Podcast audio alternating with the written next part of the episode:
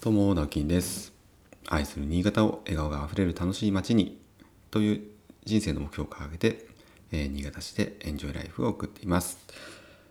おはようございます。8月の26日金曜日ですね。えー相変わらず新潟市はですね、曇りとか雨が続く、今日、今日この頃というか今週ですけども、えーやっぱりねすっかり気温も落ち着いて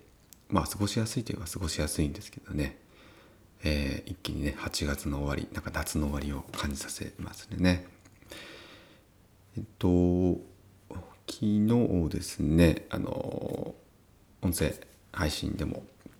お話しさせてもらった、えー引き屋の引き屋岡本の岡本直也さんとですね、えー、一昨日まあそのセミナーをしていただいてで岡本さんあの新潟駅の近くで一泊されてですね、えー昨日の午前中は午前中はあちょっと別件の用事もあったんですけれども、えーお昼過ぎからはですねちょっとお時間があるということで、えー個別に、えー時間を頂戴してですね、えーまあ、新潟駅周辺まで私がちょうどあの現場の打ち合わせがあったので、えーすごく、まあ、タイミングが良かったので、えーちょっとお茶を飲みながらですね、えーお話をまた、えーさらにお聞きしていきました。で、えー、とセミナーではですね、えー地盤沈下した、まあ、お宅に対する、えー修繕方法とか、えーまあ、自身のね、えーやられているそのえ土台上げっていうやり方、えーまたあの違ったね、えー注入方式のその地面の下に注入するタイプのえものだったりとかあとこう、まあ、違うねアンダーピニングとかサイドピニングとか、まあ、具体的なその名前挙げるとねあの専門用語になるんですけれども、まあ、杭を打っていくような、えーそんなような、えーお話ですね、まあ、そういったお話をそのセミナーでは、えー重点的に話していただいたんですけれどももともとはそのね、えー水害えー県北地域のね新潟の水害に対するその、まあ、技術とか知識経験提供ということでお話をいただいたんですが、えー本来というかね本業のその引き屋としての、ま、岡本さんのまあまあ全部がもちろん本業だと思いますけど、まあ、本領発揮するところというかね、えー一番やりがいがあると言ってもいいんじゃないでしょうかね。えー本来はですねやっぱりその自社仏閣とかですね、えーあと歴史的な建造物古民家と言われるようなものだったりとか、えーそういったやっぱりこう、まあ、構造体が要は今の細いね柱とか梁とかではなくて、えーどっしりとした、えー重量のある、えー古民家、えー伝統的な、えー建築物伝統在来工法とあの呼ばれているようなものですね、えーそういったものの建築物の修繕の際に、えーまあ、宮大工さんとか、まあ、もちろんそういう慣れてるね大工さんと一緒に、まあ、あの沈下修正を行うというところが、えーまあ、本来のねその岡本さんのきっと、えー一番のおなんていうかな力が発揮されるようなえー仕事だと思うんですね。でそういったところも、まあ、私もあの一応ですね今年古民家再生協会、まあ、加入させていただきましたしあとは、まあえそれに伴ってですね最近はすごく築年数のかなり、えー経ったですね歴史的な建造物民家ということに携わ携わらせてもらうようなことも、えー非常にまあ、前と比べたら多くなってきていますので、えーそっちの話っていうのもすごくすごく聞いてみたかったんですね。えーということでですね、あのーありがたいことにあの岡本さんの方からですねちょっと、えーまあ、私私のね役目はあの技術技術とその知知恵知識とかね経験というもの情報を、まあ、若い方に、えー提供していくことだということでですね信念を持たれているいてですね、えー本当にあの忌憚のない またあの意見をですね昨日もいろいろお聞きしてきました。でえっ、と本当にもう実践されてる方のですね、まあ、具体的なそのもう現場をやられてますから職人ですから、えー本当にあの例えば柱のねその柱をこうやって持ち持ち上げるにしても、えーそのどうどういうやり方が良くなくてどういうやり方がいいのかこうだから自分はこうやっているとかですね本当にその技術的な具体的な話から、えー、まあ各地全国各地はね、えー、こうもう歩かれている全国各地からいろんなところから、えー、岡本さんのところにまあ仕事が舞い込んでくるんですけれども、まあ、そういった事例の話だったりとかあとはまあ一緒にねその仕事を共にする、まあ、宮大工さんたちのまた、えー、そういう仕事に対する姿勢だったりとか宮大工さん同士のね、えー、いろんなこう、えー、お話だったりとかまあやっぱり普段、聞くことはないようなお話を、たくさん聞かせていただいて、本当にこう私もですね、まあ、勉強になったという、まあ、それだけでね終わらせたくはないなとは思いますけれども、え、まあ、すごくいい機会をいただいていいご縁をいただいてですねで、えー、本当に3時間3時間以上かなぐらいかな ちょっと話を話し込んでしまったんですけれどもでもなかなかやっぱりこういう話ってまあ普段お会いできる方でもないですしやっぱりこうやってこう直接対面でお会いしてお話しすることに、えー、すごくこう意義があるというか、えー、すごくありがたい、えー、得難いような時間を過ごさせていただきました。まあ、あのそれを受けてですね今日はちょっと、えー、また昨日からの続きといいますか、えー、て言うんでしょうかねその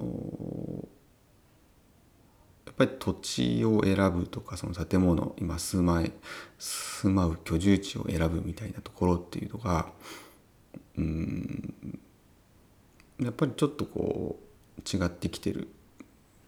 えー、これまでとね10年前20年前とかとやっぱりどうもこう社会的情勢とかねまあ、うん、日本の何て言うんでしょうかねこう最近の住宅事情っていうのもうんまあ本当にね今のままがベストなのかなって思ってる方が結構増えてきてるんじゃないかなとは思うんですけれどもやっぱりあの特にねこういう災害の話水害だったりとかの話を聞くとですね、まあ、この前もねお話ししましたけどやっぱりそのハザードマップってやっぱり各自治体さん出されてますよね。で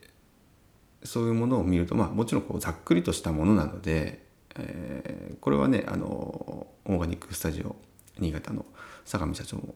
指摘はしていたんですけどハザードマップはありがたいんだけど実際にその水が上がるその何て言うんでしょう水位の目安がすごいざっくりしすぎていて、えー、例えば0からま50センチっていうくくりがあった。その次は50センチから3メートルっていうそのもう一気に間が開きすぎていてちょっとこれだとあの、まあ、参考にはなるけどあのはっきりとした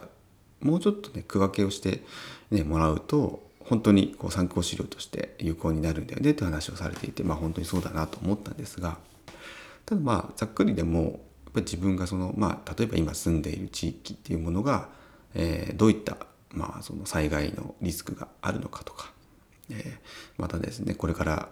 家をまあ考えられてる住まいを考えられてる方、え、土地を買ってね家を建てようと思っているとか、まあ、あの中古住宅を買って直そうと思っているとか、まあ、いろんなパターンがあると思うんですがやっぱり自分がこれからとか家族がこれから住まわれる地域のえー、もう基本的なその特性ですよね。地域その地形としての特性っていうのはやっぱりその最近だとどうしてもこの街並みが、まあ、一緒になってしまったというかあの住宅全部住宅街になってますし、えー、商業地も大体似たような、えー、形になりますからどこに行ってもねなんかあんまり意識しないようなになってしまっているのかもしれないんですが実は実はその地形ってまあ平らじゃなくてですねえー、もうデコボコデコボコしてるわけですよね。それとあと全然目に見えてわからないのが、えー、過去じゃあ10年前20年前30年前40年前、えー、今のこの場所っていうのはどんな場所だったのかっていうのもすごく関わってくる話なんですね。というのもじゃあ、えー、30年前40年前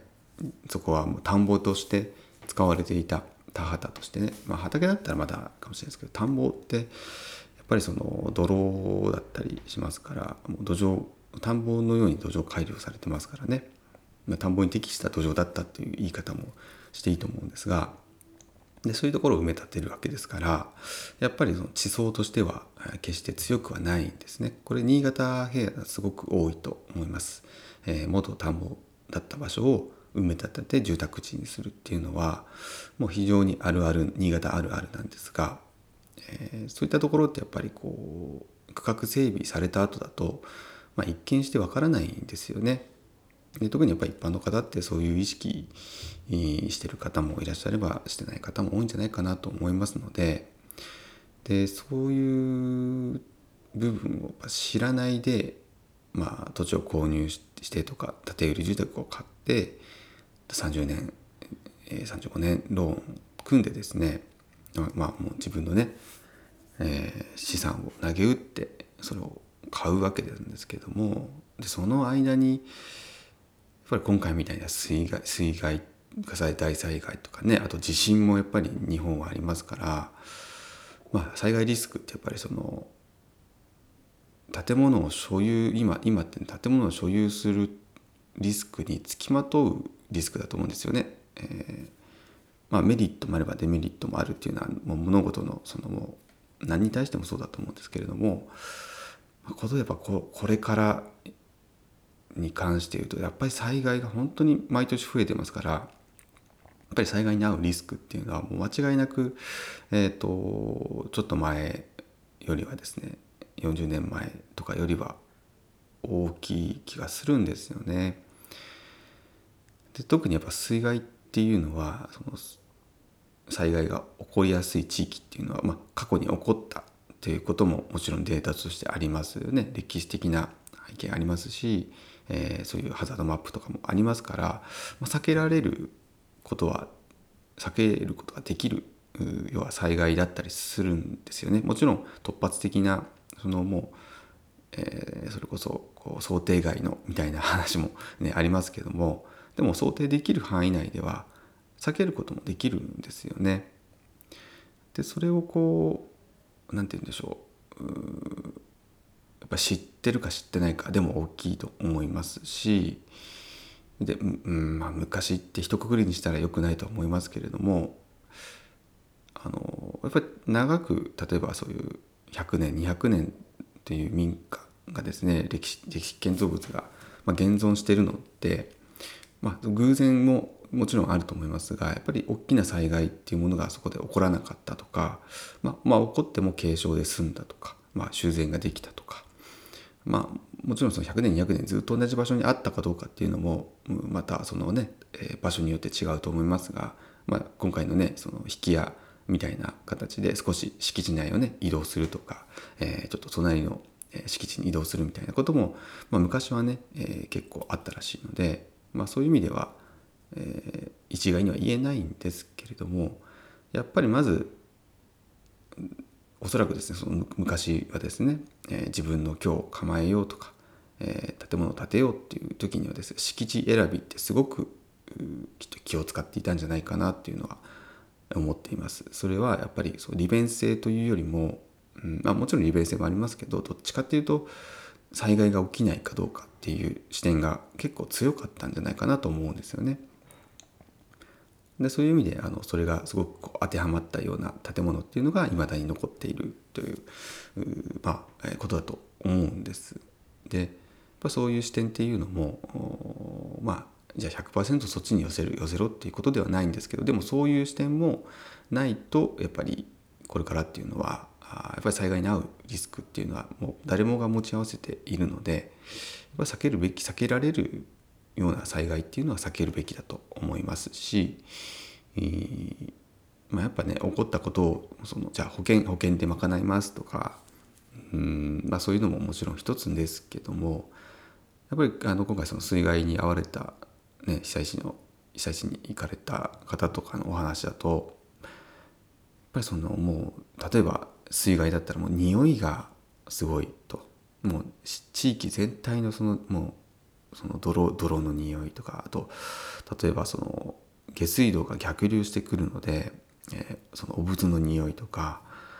本当にその身体的にもきついしでプラスそれが精神的なきつさにもつら辛さにもつたつながってくるのでそのじゃあ資金的に例えば保険でそれが賄えられます、えー、その修繕費全部出ますってなったとしても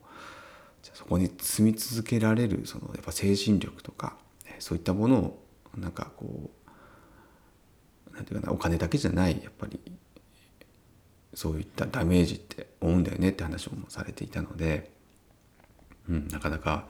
保険だけでね全部賄える話ではないですしでまさか自分がってやっぱりこれ結構ね災害あるあるですけども私も含めてですよねまさか自分がそういう災害に遭うとは事故に遭うとは思わないっていうのは、まあ、人間のねなんかその差がない気がしますからもちろんそうやってリスクにずっと怯えて過ごせっていうことではないんですけれどもまあせめてねその住まい選び住まいをこうやってちゃんと自分のね家族の、えー、大切なそのお金をですねえー、一生分のお金を払うんであればせめてその時ぐらいはですね一生懸命こうリサーチをしてとか自分でまあ調べることももちろんですけれどもそれが分かる方にちゃんと助言を請うとアドバイスをいただくっていう姿勢はですね、えー、まず持っていただいた方が、えー、間違いないかなと思っております。はいということでちょっとうーんうまく話がつなげられたかは分かりませんがえー、すごくですね、まあ、この2日間っていうのは、地面とか、え、災害とかあとはですねその、まあ、民家に対する修繕方法みたいなところに結構ですね趣を置いた2日間だったなと 思っておりますすごく、まあ、刺激的な、え2日間でございましたはいということで、え今日は金曜日ですね、え今日も一日お仕事を張り切って頑張って、えまたですね、え楽しい週末を迎えてください。それではまた。バイバイ。